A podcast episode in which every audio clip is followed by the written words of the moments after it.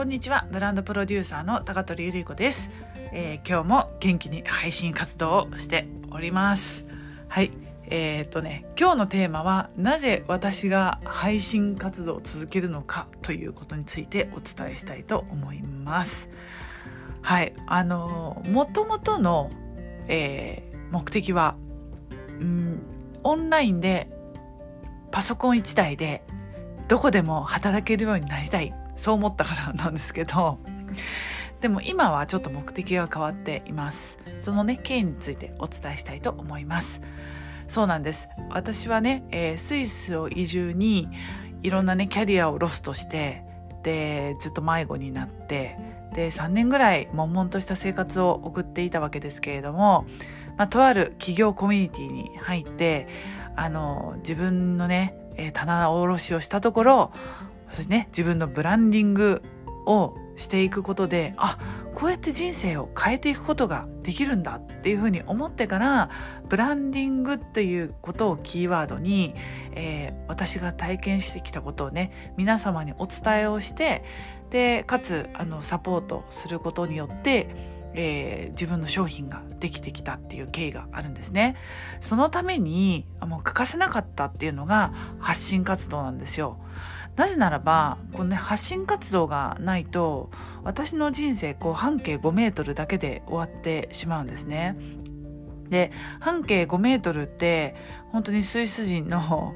もしくは牛？それ冗談ですけど あの自分が本当に、えー、っと届けたいと思っている人たちに届きにくいっていうこととあとは本当に必要だと思ってくださってる方に自分が出会えない自分を知ってもらえないっていうことから始まっています。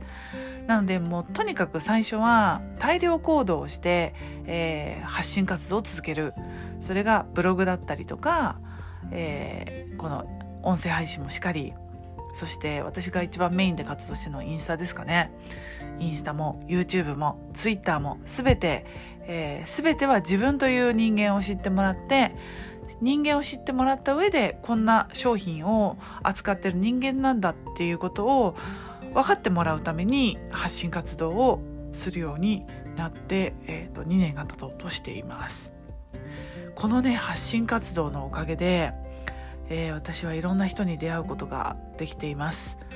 やっぱりね自分からこう自己紹介をしていって自分から声をかけていくオープンにしていかないといけないんだなって本当に思うんですけれどもこれをね自己開示をすることによって本当に必要だって思ってくださる方々に出会うことができました。でその、えー、出会うその人々の共通の悩みはやっぱりね、えーと自分がやっているビジネスを加速したい。でもどうしていいか分かんなくなっちゃったっていう方々がゼロベースであの同じように国際結婚で移住したとか、えー、引っ越して新しい新天地に行ってキャリアをなくした。だけどどうやって自分でビジネスをしていけばいいかわからない。興味あるけどどうやっていいかわからないっていう人たち。そんな人たちがあのメインで占められています。で私が一番のあのこの行動の起源というかエネルギーのもとになっているのがやっぱりそういう人たちなんですよね。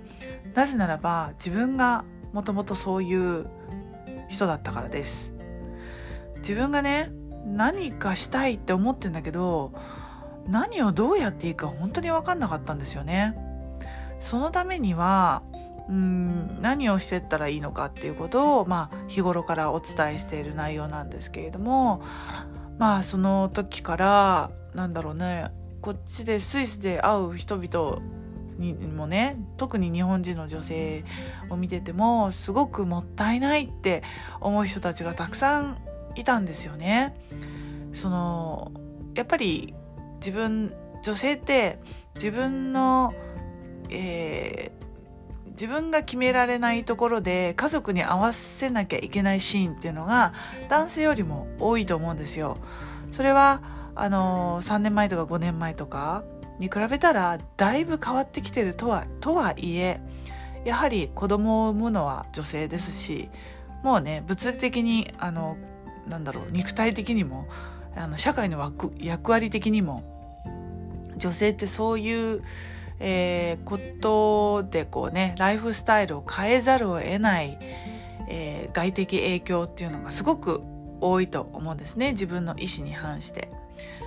でだからこそ同じようなところでつまずいたり悩んでる人たちっていうのが本当に多いと思うんですけれどもでもその悩んだ上でじゃあどうしていくかっていうところのそのお悩み解決とか解決方法次のアクションそれを自分で見つけられる人ってなかなか少ないと思うんですよね。それで私がたくさん見てきた日本人女性であの海外に住んでる方の中にはやっぱりこの何て言うんでしょうねあの元銀行員でバリバリやってましたとか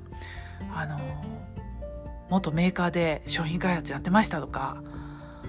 あと弁護士で弁護士事務所であのバリバリやってましたみたいな超元バリキャリがすごいいっぱいいるわけですよね。うん、あとはアーティスト系とかですねインテリアコーディネーターとかカラーコーディネーターとかいろんな肩書きを持って活躍していた人がひょんなことからその機会を逸してしまう逃してしまうっていうそういう方々に対してなんか自分ができないかなってもったいないなってずっと思っていてもし私が会社を起こせたならもし私が、うん、自分で事業を起こせたなら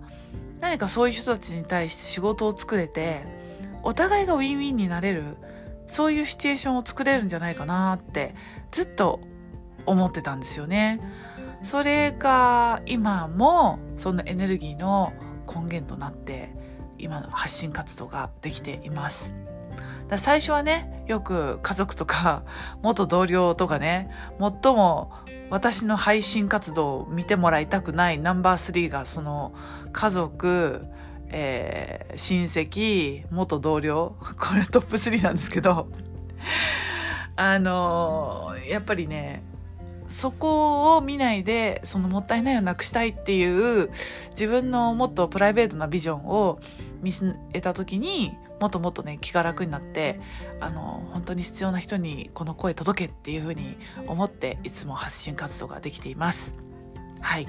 よくねあのすごくわかりますっていうポイントの中にこの発信したいけど恥ずかしくてできないっていうねお悩みをよく聞くんですけど、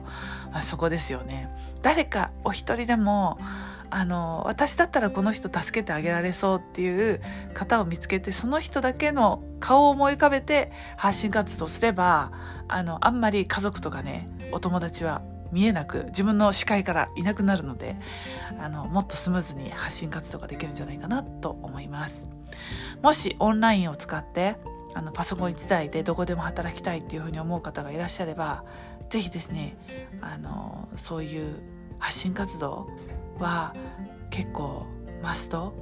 うん、なくてはならない存在になると思うので私と一緒に是非発信活動始めてみたいよっていう方がいらっしゃいましたら是非えーと、公式 LINE で教えてくださいね。私の公式 LINE はこちらの概要欄のリンクから、えー、入っていただけます。今、えーと、自分プレミアム化戦略という小冊子もお渡ししてますので、もしよろしければ、えー、そちらからもらってください。ということで、今日の配信は以上です。最後まで聞いていただきありがとうございました。また次の音声でお会いしましょう。またね。チュース